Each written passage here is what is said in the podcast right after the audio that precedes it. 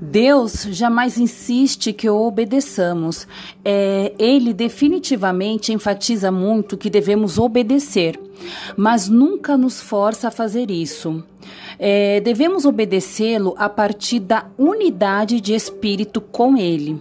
Por isso, toda vez que nosso Senhor falava sobre discipulado, ele antecedia com um se, entre aspas, significando você não precisa fazer isso, a não ser que você deseja fazer.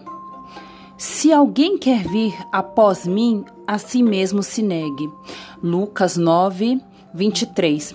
Em outras palavras, para ser meu discípulo, entregue a mim o seu direito de si mesmo. Nosso Senhor não estava falando sobre nossa situação eterna, mas a respeito do nosso valor para Ele nesta vida aqui e agora. Por isso, ele parece tão severo. Jamais intente compreender o sentido destas palavras separando-as daquele que as pronunciou.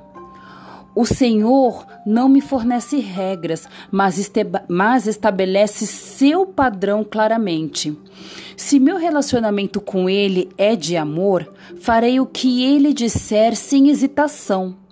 Se eu hesitar, é porque amo alguém que coloquei em concorrência com ele, a saber, eu.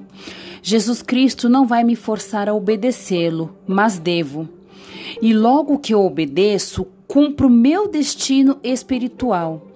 Minha vida pessoal pode estar repleta de acontecimentos pequenos e insignificantes, completamente insignificantes.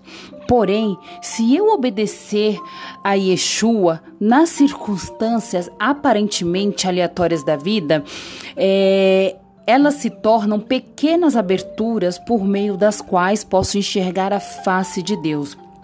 Então, quando estiver face a face com Deus, saberei que por meio da minha obediência, milhares foram abençoados. Quando a redenção de Deus traz a alma humana ao ponto da obediência, sempre há resultados. Se eu obedecer Jesus Cristo, a redenção de Deus fluirá por meu intermédio para a vida de outro. Porque por trás das atitudes de obediência está a verdade do Deus Todo-Poderoso. Espero que tenham gostado da, do podcast de hoje. Até a próxima e beijos.